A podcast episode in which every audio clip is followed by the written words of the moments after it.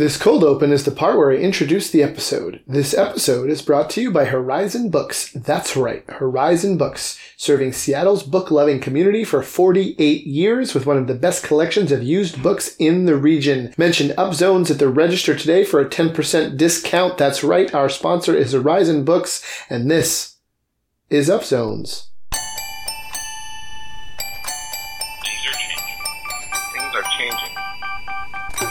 To elect yourself daily. Things are changing. Things are changing. You can't say it, but you know it's true. To elect yourself. Things are changing. To elect yourself. To elect yourself. Here we are, another rainy day here in Seattle. It's a Tuesday. Usually we publish on Sunday nights for Monday, but uh, I've been traveling a bit. I've been to one of the only growing cities in America that's worse prepared for growth than we are, Denver, Colorado. I actually love it there. My my wife's family's out there, and we visited a bunch of family for Hanukkah and other related winter festivities. We really loved it and had a great time. But man, driving around that city is a nightmare. If there's a lesson at all in how to build the city, it's go to Denver, spend you know 72 hours driving around those interconnected highways with no viable transit system, and then come back and plan a city to look exactly like the opposite of what you just experienced. Is that negative? I think it was a little negative. I, I, we're going to turn that around. Seattle has hope, is what I want to say to everyone who'll listen. And that's why we're doing this. And as we round out the first half of the second season of this show and this experiment that we've done, um, I, I, I guess I wanted to close out the year with a bit of a bit of fun. a couple conversations that we didn't run exactly when they were recorded, so they've been collected over the past few months.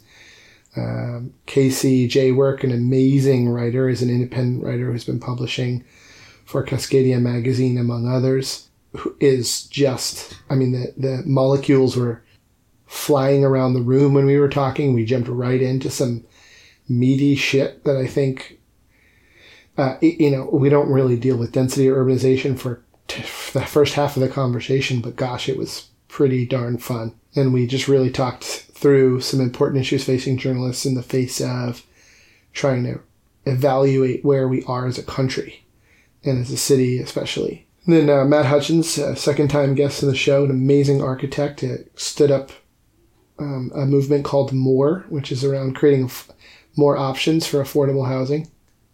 And uh, he just wanted to keep us updated on what's going on in the city. And I always love hearing from him because he's got some real common sense opinions about how to infill and create better space here in the city and a better future because of it.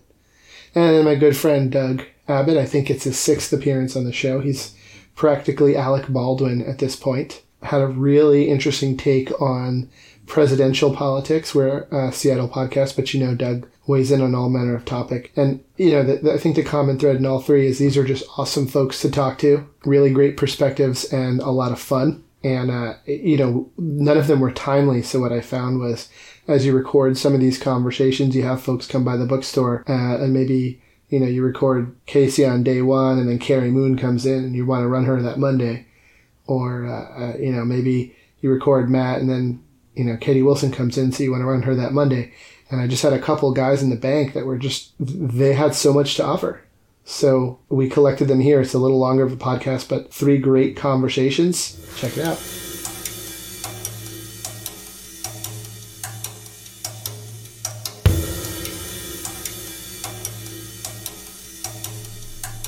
Thanks for coming. Thanks for having me. You have been writing. It looks like you've been writing six, seven, eight years here in the Seattle area, right? Yeah, I mean, and I really kind of got serious about it in 2013, four, 2014, 15. Mm-hmm. And you were at Seattle Weekly for a while. Yeah, two to two and a half years. What was that like? It was good. I was a very, it was a big learning experience. I worked with some really great people. It it was one of the things I learned was just seeing the struggle that like contemporary newspapers have with that business model, trying to make ends meet when the resources just aren't there. Like Right. The ad revenue that that pushed print journalism, print newspapers, and television for like our parents' generation. Just Right. it's not there anymore. and the classifieds, right? I mean, Craigslist Mm-hmm. has put them out of business, really. Craig Craigslist and Amazon and you name it, right? You Mm-hmm. just go and get what you want now. But newspapers were how you sold your products, right? Mm-hmm. Your your sort of secondhand or or sort of non-commercial products, Mm-hmm. and it's just gone. The market's gone. Yeah, it's and it's obvious the what we've lost, which is these institute the fourth estate, these institutions of like watchdogging power and Right, just as powerful as the powerful, not not so much anymore. Kind of scraping along. huh? right. But also, I just like I try not to be too uh, nostalgic about it because it was also like because the traditional news has a specific point of view from a specific group of people and a specific audience that it's aimed at. Yeah. And so, like, if you think of it from the perspective, from like a sort of outsider, cynical, trying to be objective perspective, thinking about news as like propaganda, it like the function that it fulfills Yeah, in yeah. terms of Right. storytelling Well, in it our creates society. truth in a sense, right? Exactly, exactly. Yeah. The kind of truth that it creates and like the parameters for existence. So here's what's interesting, right? Uh, we're just diving in here. Uh-huh. This, this is awesome. You you almost get into this postmodernist versus modernist or rationalist. Um, exactly. It depends on which side you're on. Yeah, yeah. Where, in, in one sense, you say, well, yeah, newspaper was the domain of the generally the wealthy and educated, and certainly, even if they didn't begin it wealthy and educated, they became so white, male, Mm-hmm. cis, etc., coastal. Right. However, within those confines, and that's almost sounds funny to say, Mm-hmm. but because there were so few channels, there was this tension around what truth was, and there was this at least like i i cynically you could call it a feint or a, or a, or a, a gesture, and Uh-huh. more more kind of optimistically you could say a, a genuine, if flawed, attempt Mm-hmm. to reach some sense of like a falsifiable truth, right? Right. A consensus on a method. consensus on method that everybody could uh, speak to. And so then you get to the postmodern critique Mm-hmm. of journalism, which is, well, that's all bad because it's biased perspective. Well, what you get in cor- in concert with that is now you also have the technology where so you've got you've got the critique of the Mm-hmm. people doing the journalism. You've got the technology to kind of break their not monopoly or duopoly, but let's call it let's call it an oligarchy of, Oh, yeah. of media, Yeah. right? And now there is no really not even a gesture to truth, right? I mean, it's just like a, a consensus Yeah. truth. There, there's Yeah, a there's a gesture to lived experience, but not consensus truth. That's a really good way of putting it. I mean, when you think about, like, I think about Neil Postman's writing, uh, Oh, and I yeah. think about like our current president and how truth, Right. the what truth is, has become such a contested issue. Mm, mm, and and shouldn't be Yes, at least if there were still a robust consensus model for you if know, you if you're a modernist and you believe in this sort of thing and mm. don't think it's all bullshit, Right. I- and, I and mean- that's where we are right that, that debate is where we are as a kind of a country and a, and a society i guess Yeah. Yeah. I would say that both sides are right, that something important was lost and that it also kind of follows the method of freedom of an Athenian slave owner, like Right. freedom among equals, but the people below us are not within that freedom and are not citizens kind right, of thing. right gotcha Does that make sense? yeah yeah yeah and that yeah oh man Like class, classic white American male property owners' freedom. right and we lost this thing that they probably weren't even achieving anyway this uh, this again this feint at Some of it. consensus truth right yeah, I mean, and I don't think it's complete. no I it's would, not. I would argue it's not just a feint. Like it is a feint. It, it serves as a rhetorical class, a class's rhetorical function, but it also is like a falsifiability. Yeah, yeah, y- an attempt at consensus, Yeah. science, Agreed. basically. I love that. I love it. Anyway, hey, I, I, I, I th- usually we don't dive in quite so fast, but that's awesome. Cool. I, I did want to ask you because I think we have something in common. Okay. Which is we've both run with the Bulls. Oh my God. So I and I I was going to gra- off to grad school and I said I was working in the Obama administration for a while. Oh, cool. Mm-hmm. Uh, decided to kind of bail and I got burned out on politics and, and went off to grad school and I can't imagine anyone getting burned out on politics. says the guy who basically Oh does it for his, for his living. Uh, that's the uh, recording part of it. But but so I, I mean, I'm just curious. I, I read your writing. It was scintillating. It was awesome, and it Oh, actually captured my experience. oh, right. I sent you that specific. You sent it over, yeah, and I don't think you knew that I had gone. No, I had no idea. I right before grad school, I was like, screw it. I've never been to Europe. That's awesome. and it was just the month of my life, right? Well, about halfway, took a train by myself. What didn't go with friends, you know. Mm-hmm. Uh, left Barcelona, got on a train, mm-hmm. went to Pamplona, like got up really early in the morning, as you know. Mm-hmm. Strapped on my sneakers, and those bulls are past you before you even you do all that work, and it's ten seconds. oh, you don't. I, you barely even see them. Yeah. It's it's just a stampede of people. Right, and isn't that a metaphor Oh, for yeah. so many problems? Oh god, yeah. Uh, Yeah. yeah, I mean, I guess that that's great. If you want to see what an overloaded system, what a system that is breaking down because it is overloaded past capacity is, if you want a metaphor for that, Yeah. it's the traffic in Pamplona during the running of the bulls. Yeah. Wait, wait, when'd you go? Oh, was it 20, 2009? Summer of 2009, I think. Okay, so I went in 2011. Yeah, so you actually went a little before me. Yeah, I was in the Philippines in, P- in the Peace Corps. Uh, Okay. In 20, in 2010, 2011, most of 2011. Okay, that's interesting. I mean, it's just kind of cool to see the city, right? Everyone's in white and red. Mm-hmm. Oh, There's yeah. no holiday like that here. Not even St. Patty's Day, Christmas, whatever. Oh, yeah. Everyone's in uniform. Yeah. Oh, this is such a. I feel so silly and self conscious saying this, but Europe has culture.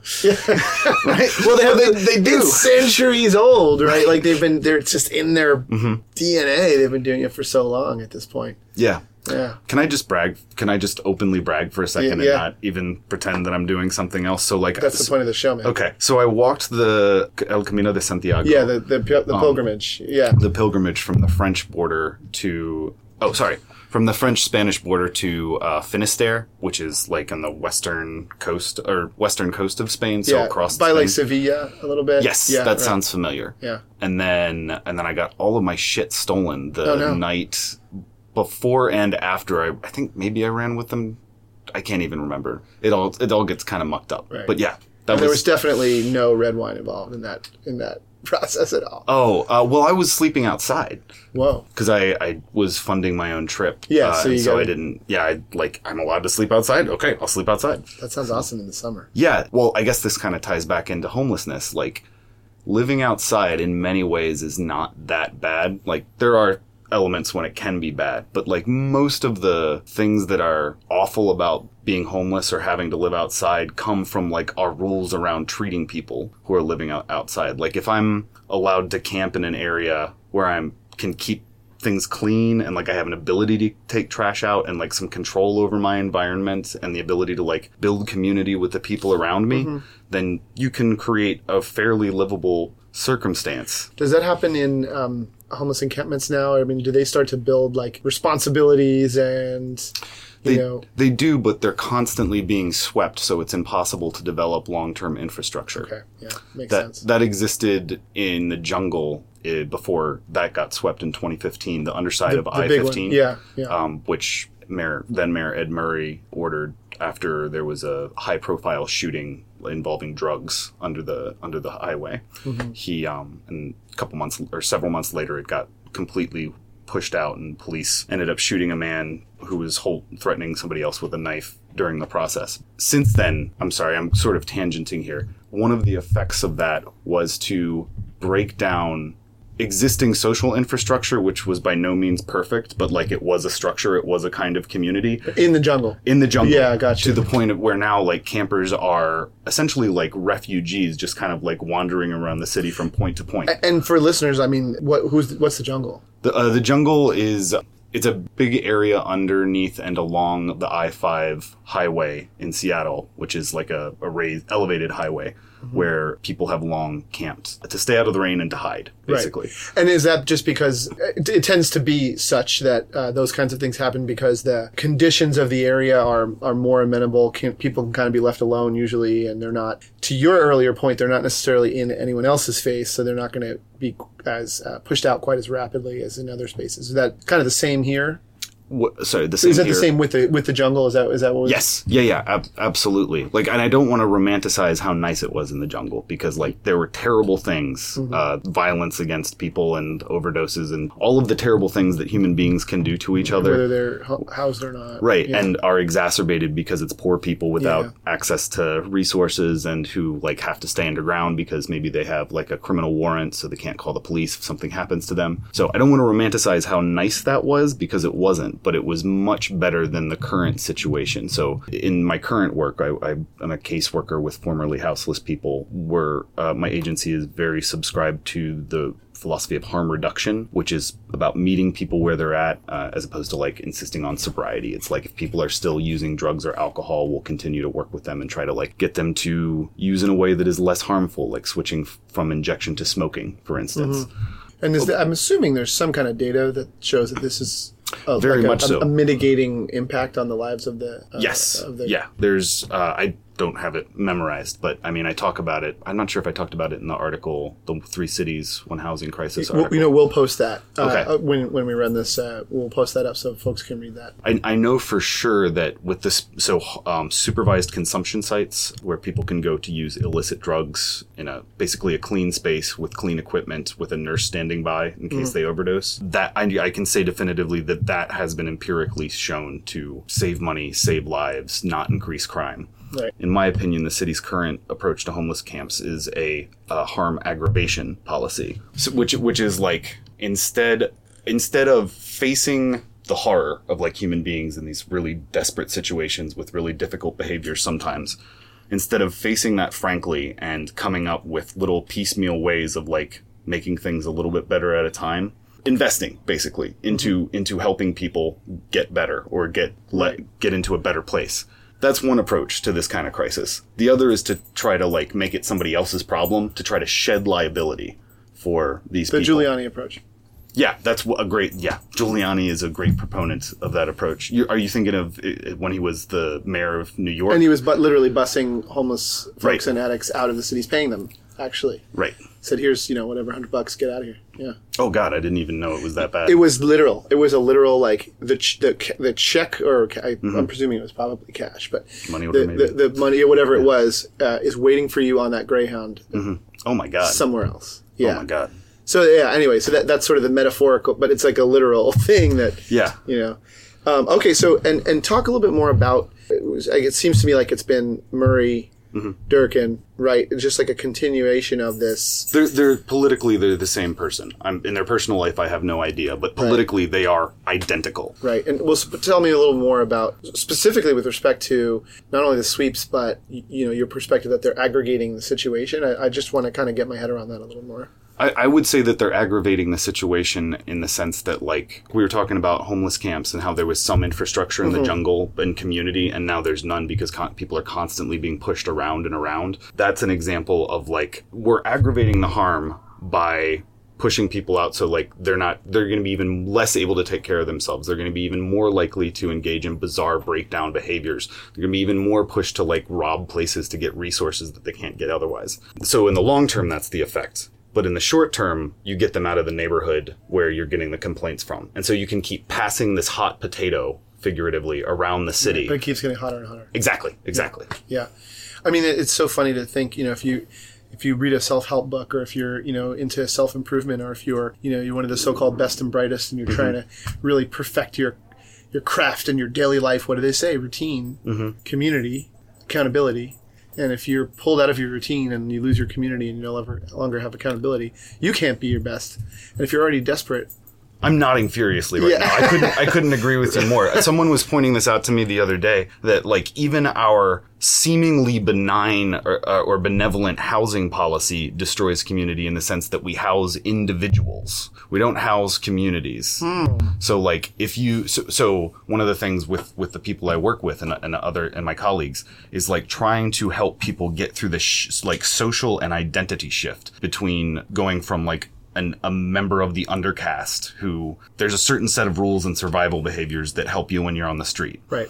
And those cease being beneficial when you're housed if you're trying to stay housed. And so like trying to help people get There's across that transitional. Uh, which is aggravated by the loss of community and how and and old community is actually often a problem because guests who will like come in and like get drunk and cause cause rowdy problems and, and get get people kicked out. This is a common issue we deal with. So my, my point being that even our apparently benevolent policy is destroying existing communities Yeah. and forced social conformity. It kind of reminds me of like Native American boarding schools when they yeah, that that Like, metaphor. Yeah, yeah. yeah. yeah What's the next big fight? possibly supervised consumption sites. Mm-hmm. It looks like, well, I mean, it's too early to say because she hasn't announced her uh, initial budget as a or her budget proposal as of this podcast. Uh, it comes out on September. Tw- her budget proposal comes out on September twenty fourth. So we'll see. Yeah. But from This is Durkan you're talking about. Mayor Durkan, Yep. yes, Mayor Jenny Durkan. From what I hear, it's not. It, it, the safe super. I mean, not from what I hear. Supervised consumption sites were recommended two years ago by a public health task force mm-hmm. as part of a larger strategy to save lives in the face of opioid overdoses.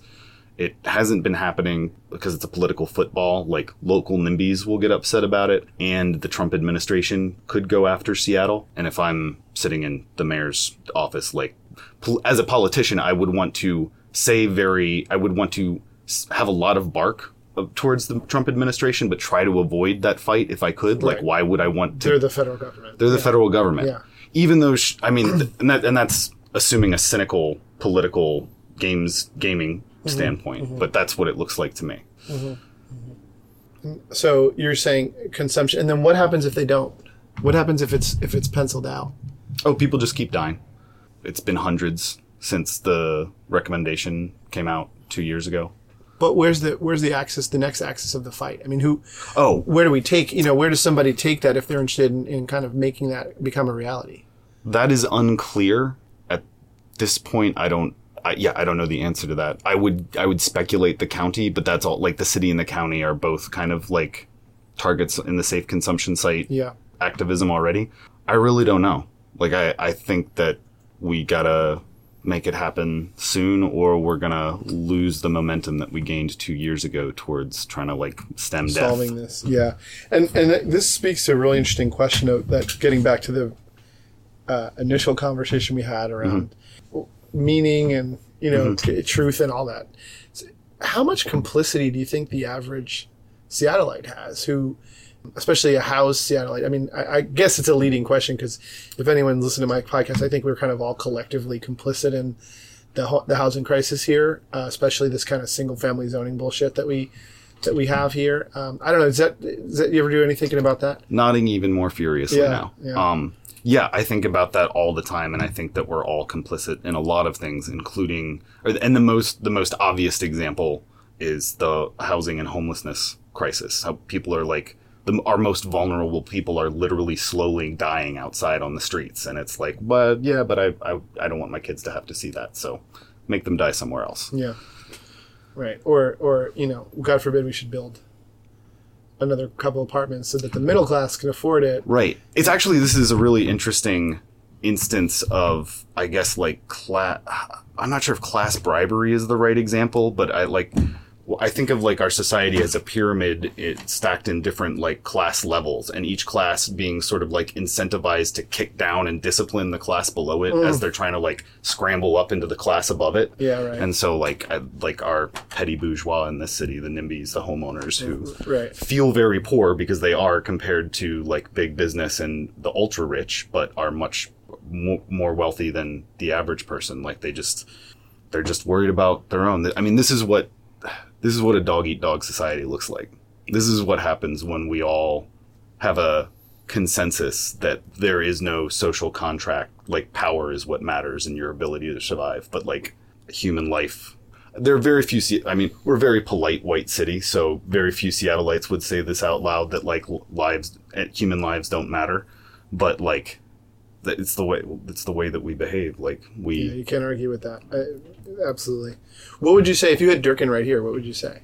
If you got tw- 10 minutes with her, what, what would you ask her? please, pretty please with sugar on top, fund supervised consumption sites. I'm very, I and a lot of other people are very upset about the way the head tax went and all of the people who are going to die now because that funding won't be there. But that happened and we lost. And this is a chance. Okay, here's my pitch. Here's my pitch. is this is it. This is what I want to hear. here's my pitch is that there's there's uh Mayor Durkan, if you ever hear this, on there there's the you can do well and you can do good. You can do good by funding and Im- im- implementing this co- this coming year, not just funding because I. Yeah, it could be that there's funding, but it'll like get bumped to next year or something. Yeah. like this year, right now, fund im- it. immediate implementation.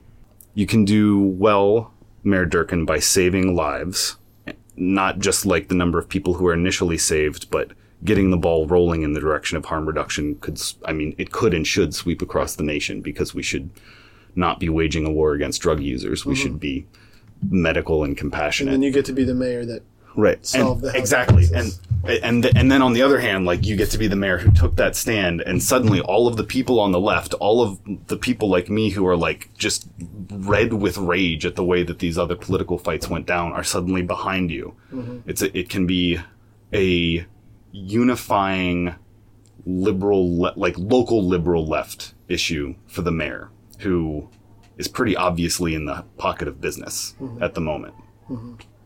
All right, fair enough. I mean, That's my pitch, Mayor Durkan. Pretty pleased with sugar on top. I, I don't know if Mayor Durkan or any of her aides listen to my show. I I, mean, yeah.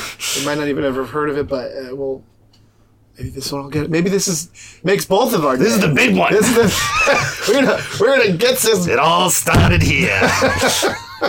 All right, man. So we like to end every interview with a segment we call "If you care about, uh huh. you should." Fill in the blanks. If you care about, I feel so. I, I feel weird the way I'm phrasing this because it comes close to the verbiage of "all lives matter," which symbolizes something a very whole- different than what I'm trying to say. Yeah. Even though it is literally true that all because that because I'm trying. That's what I'm trying to say is that Yeah, if you care about human life, yeah, oh, yeah. If you care about human lives other than the people that you know, if you think that like human life is intrinsically valuable, then you should care about the housing and homelessness crisis and the associated problems of like drug related problems and like public publicly public disorder from problem behaviors like this whole nexus of problems that we're all super familiar with from living in Seattle. Like if you care about not just quote unquote solving that problem because we can do that by just pushing people out of town and leaving making sure they die somewhere else. But if you care about those people then you mm-hmm. should ask your local city and county leaders to fund to I mean I guess it's specificity is good so I'll stick with supervised consumption Supervised- sites yeah the mayor, the citizenry, my listeners, all 15 of them. I mean, it's Yeah. you're, you're covering everybody now. yeah there's a website I think it's called yes to scs.com maybe we can post a link to it That'd be this. great.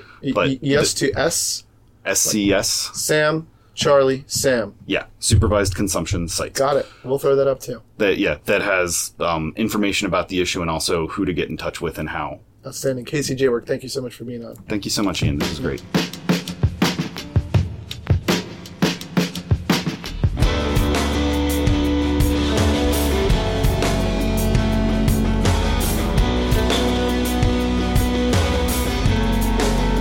You're late. No, I, I, like, I should have got this set up a while ago. So, hey, how you doing, man? Good. Good. How you uh, been? Good. It's been a while. I think you came on. Uh, just get on a year ago. It was like January, February of last Was it, year. was it really a Oh, year this ago? year. Oh, yeah, Yeah. this year. Oh, okay. Yeah. Trump was already president. So, Well, got another two years of that.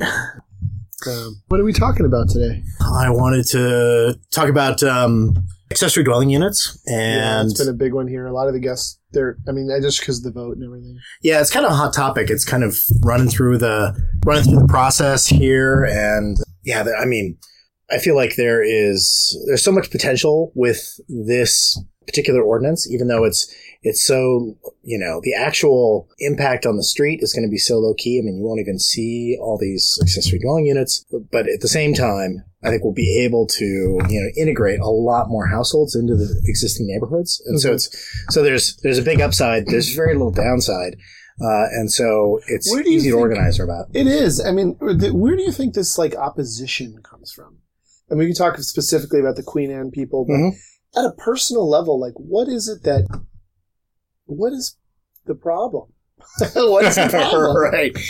I mean, I, I think you could you could pin it to fear of change, but I don't think that's really it. I think for the longest time, you know, we've we've pegged our financial future to the commoditization of of the houses, right? We We assume our houses are going to go up in value Yeah. a certain amount of growth every year. Right, and so and so I think we uh, when you see that, and you see like you know the erosion of the safety net, the social safety net, and other places, it's like well, really, you have to maximize that one Mm. big investment. Otherwise, you're going to be Your, uh, your house is your safety net if you're a homeowner. yeah, exactly, exactly. It's a huge part of people's people's you know financial or let's see homeowners financial sort of planning. So Yeah. so I think then when you talk about something that that doesn't necessarily imperil it, but at least you know you know maybe there is some downside, then people are you know, rightfully have some fear that like, oh my gosh, you know, what if something, you know, awful gets built next to me and it somehow, you know, jeopardizes that value. You know, so it's existential. It, it is. It's funny though because there's other existential shit that that. Well, I'll take uh, uh, the market capitalization of a company, right? Right. A standard progressive, and I would even say on the this particular issue, like all the way to kind of middle of the road person, just politically, right? Looks at a company and says like they should be allowed to protect their value, but not like by exploiting workers Right. right? There's this kind of social trade off, right?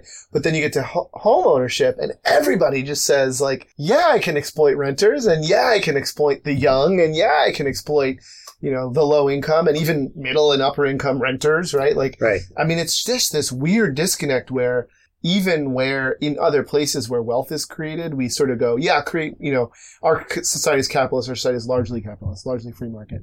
And we say like, yeah, create wealth, but not like it, not like you can't do these five things, right? Right. But with, with homeownership, it's just like, Well, and the and the uh, Yeah. the weird kind of inversion of that is like, yeah, you know, I might be, I might own a house, and that's inherently uh, speculative, right? But somebody else make a, makes a buck on on building and selling houses, you know, i.e., a developer. yeah, then yeah, it's yeah. somehow circumspect, and you know, there's there's this yeah, greed fight, motive, fight and- developers. yeah, yeah, yeah. Whereas, you know, I kind of I want my house to I want my house to appreciate. I just don't want somebody to like, you know, Yeah. profit and compromise my house's value at the same time. It's like so I think there's Right. like this really kind of potent mix of of yeah, of fear that that like is bubbling, you know, right below the surface Uh-huh. that is that is fueling this. And it's not, you know, I- some people say it's like uh, environmentalism, you know, like we're going to lose trees when we build cottages, for example. But that falls apart on its face. I mean, Right. the, the the macro environment is clearly served by density. I mean, assuming the same number of people. yeah, I guess if if a ten, you know, if a hundred million people just died tomorrow, I guess that'd be good for the environment. But like, assuming the amount of people that we have, right? You Right. want them to live more densely, and and so that idea is just sort of on its face doesn't work. Yeah, I, I you know I did a calculation that you know one mature tree uh, sequesters about forty eight or fifty pounds of carbon per year, Oh, that's interesting. but that's like six miles. So or it's, it's no, it's like it's fifty miles I think by car or something like that. So so like yeah yeah, and so the idea that we're you know that that somehow uh, that that we're going to be able to plant enough trees to offset the carbon that we spew into the atmosphere by driving further and further, you know, or living further and further away from our. Yeah. It's just like the math will never catch up. Yeah. And so, Yeah. so the idea that, um, you know, when we're designing a, a cottage or whatever, that, that if we lose one tree, that's a, that's, you know, somehow equal to, Yeah. you know, building a house out in the sticks. Well, let's let's do the forest. math, right? Like, so I unfortunately I, I have to commute because I work in on the east side. Mhm. And it's, it's I guess have to is a strong word, but um, I, I, there's not really a transit option for me based Right. on where my office is and everything. Yeah. So that's ten miles. Yeah. So that's twenty miles round trip. Right. Which and is so like Three every, days per trip. every three days you're you're being in your car whatever Right. you're equi- that's the equivalent you know carbon sequestration uh, sorry, sequestration of a single tree Wow, So- that's a really great So- point of data. yeah so it's it's just uh i mean that really put it in context for me and so so you know yeah i think people are are fearful of changes to the environment they're fearful of a lot of things but i think fundamentally it's a fear of like the future Yeah, so for them. for them yeah Yeah. personally so yeah. um, well, how do, okay, so like that's great insight, right? But now, how do we fight that? I, I mean, I don't want to waste my time fighting like the Queen Anne group, right? Right. Like, how do we how do we just get the city aligned where everyone's going, yes, you know, in, in this case, this very actionable case, more accessory dwelling units, Right. right? Let them build a cottage. Let them build a, uh, an attached mother-in-law, whatever it is, right? What is the, the tangible next thing that somebody who's listening can do that today, tomorrow, you know, the next day to actually help get that done. Well, I think that uh, so right now it's it's uh it's going through its the bureaucratic basis, but I think that now more than ever, uh, keeping pressure on the city council people to because they all generally support it. However, they can you know they can wiggle around a little bit, but I think it, trying to get in, get two council members and really the suite of things that the EIS proposes all are great on their face. And it's we want to make sure that city council sees all those things and doesn't have it get whittled away. What's the EIS for the listeners? oh, uh, environmental impact statement. Yeah. And so, What's this one though? What What is the one you're referring to? oh, for uh, for accessory dwelling units. So they so the so they did, did a, it. they did a big study to see if like well actually what are the traffic impacts, what are the parking impacts, the tr- loss of potential loss of tree coverage.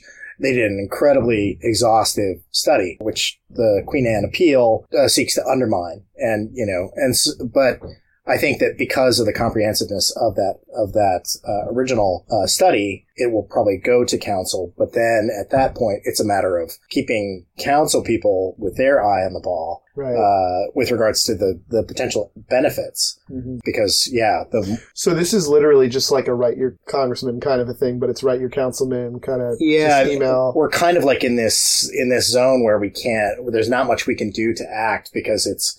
It's like in this quasi judicial process. Yeah, got it, got it. So, so I wish I could say like, yeah, go to go to meetings, but there aren't any right now. We just uh, we just had uh, the Queen Anne Council had a meeting, kind of explaining uh, why they had appealed, and the folks that I organize with, the the more options for Right. accessory residences, more. Check them out. Um, yeah, we organized about uh, twenty or thirty people to go and tell their own stories, and I think that in some cases the opposition to this idea comes from people who are uh, in are housed they're in kind of a bubble right they may have purchased their house like 10 15 20 years ago Yeah. and are, are not really sympathetic or understand the plight of, of people who are trying to buy a house today Right. you know it was really interesting one Or live, or period, rent a house. Right, right. Yeah. Do any of those things Yeah. that you really need to do. It was, um, you know, change is a big, big issue. There was, there was one, uh, one woman there who was telling a story about how, how she has an, an autistic son and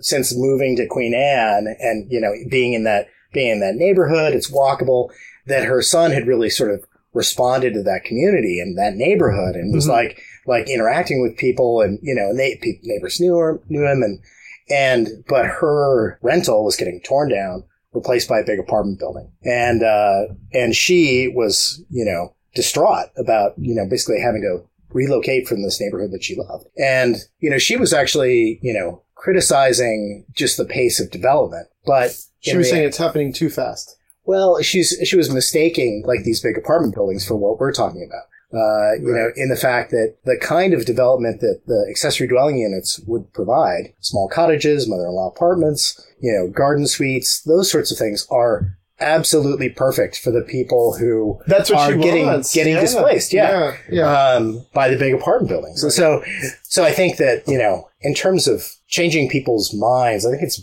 important to be just honest about what's in this, in this appeal, what's in the EI, the environmental impact statement and what isn't. And I think that's, that's one of the things that, that, uh, that we're working on now is basically, uh, briefing, briefing council on just all the sort of claims that aren't real. A lot of those. Yeah, Yeah. A lot of those. We all, want, I think a lot of my listeners, and, and for sure, want to see a denser city. We want more transit options. We just want to see this place grow in a way that's equitable and, and, Right. and creates wealth for everyone. And, and wealth is, in, you know, I include just quality of life for, for everyone. Uh, and, and, and it sounds like, you know, we're at a moment I mean, I don't mean to get preachy, but it sounds like we're at a moment right now in our city where we can make a couple of these big decisions, and if they get made, we'll grow the right way.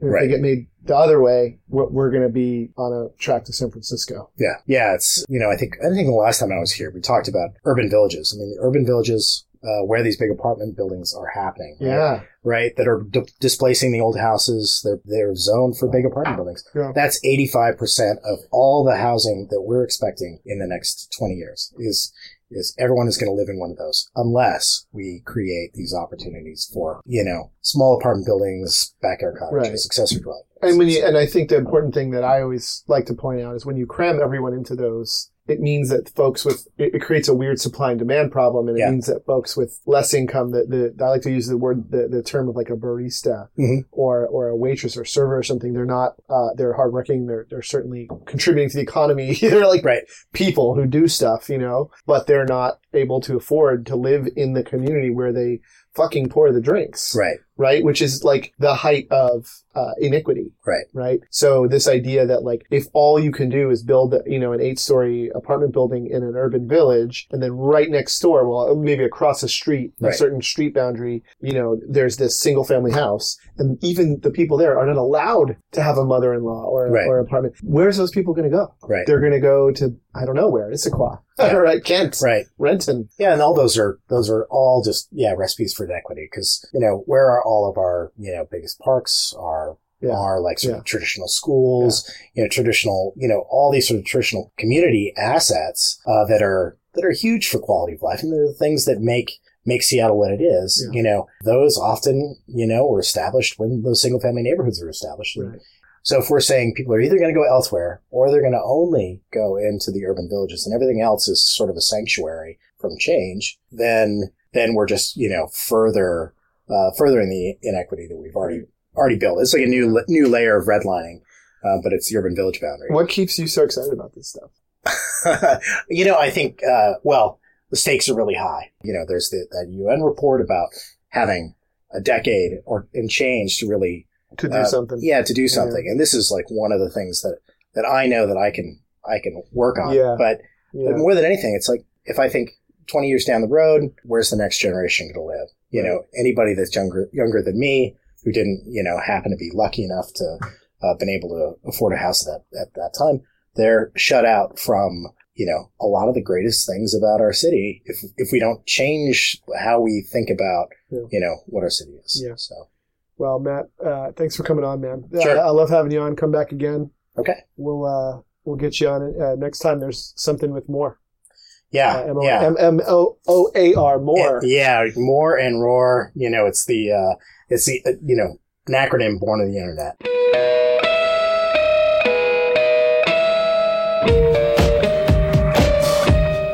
All right, it's time again for soup sessions with Doug Abbott. We just had a bowl of soup. Now we're gonna fix the world's problems. Doug, what's going on? Uh, not much. Excited to be back. This has been a, a good run. I think you're. By the time this airs, you'll be somewhere in the jungles of Myanmar. Doug's uh, Doug's taking a little time with his uh, his wife Shani. They're gonna they're gonna travel the world. So I got you Yes. before you go out. What do you got for me? Well, uh, I think one thing that's been uh, interesting is now that the Stormy Daniels Michael Avenatti lawsuit is thrown out. Well, one of the two, right? Okay, There's, one of the two. yeah, there's a second one still going. Oh, okay, cool. Yeah. So that's I guess that's good. But uh, so President Crybaby thinks it's you know he he tweeted that he's able to uh, go after them now that the lawsuit is uh, dismissed, which I saw, and that and that got me thinking. And my thought was that I'm not sure why before this hasn't happened, but it should definitely happen now. Is that Stormy Daniels should basically come out and say, you know, the funny thing is. President Crybaby has a micro penis. Oh yeah, He's, she's already said he has a normal penis, but there's no reason she can't change her story. Exactly. He's not not like he's ever changed his Yeah, story. right, right. And what would that accomplish? Just I think it would make people feel good. Solving the world's problems, one anti-Trump innuendo at a time. Yeah, I think this one. Um, you know, I'm not really sure if it solves problems, but I think it, it maybe it could just make you know. Make the world a better place. Hear me out, okay? Okay. If she does that, maybe he goes full hog, no pun intended, and tries to attack her for a year. And none of his shitty policies ever get enacted. Well, when you said full hog, I thought you meant pull out his penis. Which I, I mean, Which would guarantee him re-election, based on the way this country is going right now. oh man, I sure hope not. I mean, my thought was maybe it wouldn't guarantee him, but uh, you know, you're probably right. No, I, I like this idea. I definitely think Stormy Daniels, the ball's in your court. Both balls are in your court. Indeed. All right, Doug. See you later. Same man. That was Casey J. Jaywork, Matt Hutchins, and of course Doug Abbott's. More than anything, what I would take away from this and ask y'all to get involved with is just contact your elected officials. It actually seems to make a difference. That's what they think. All music by the Subcons. Dope opening poetry sample by Anthony McPherson. Sound mostly by Naboo, a little bit by myself. This has, as always, been a Cascadia Underground production. My favorite. I'm your host, Ian Martinez, and we'll see you in two weeks.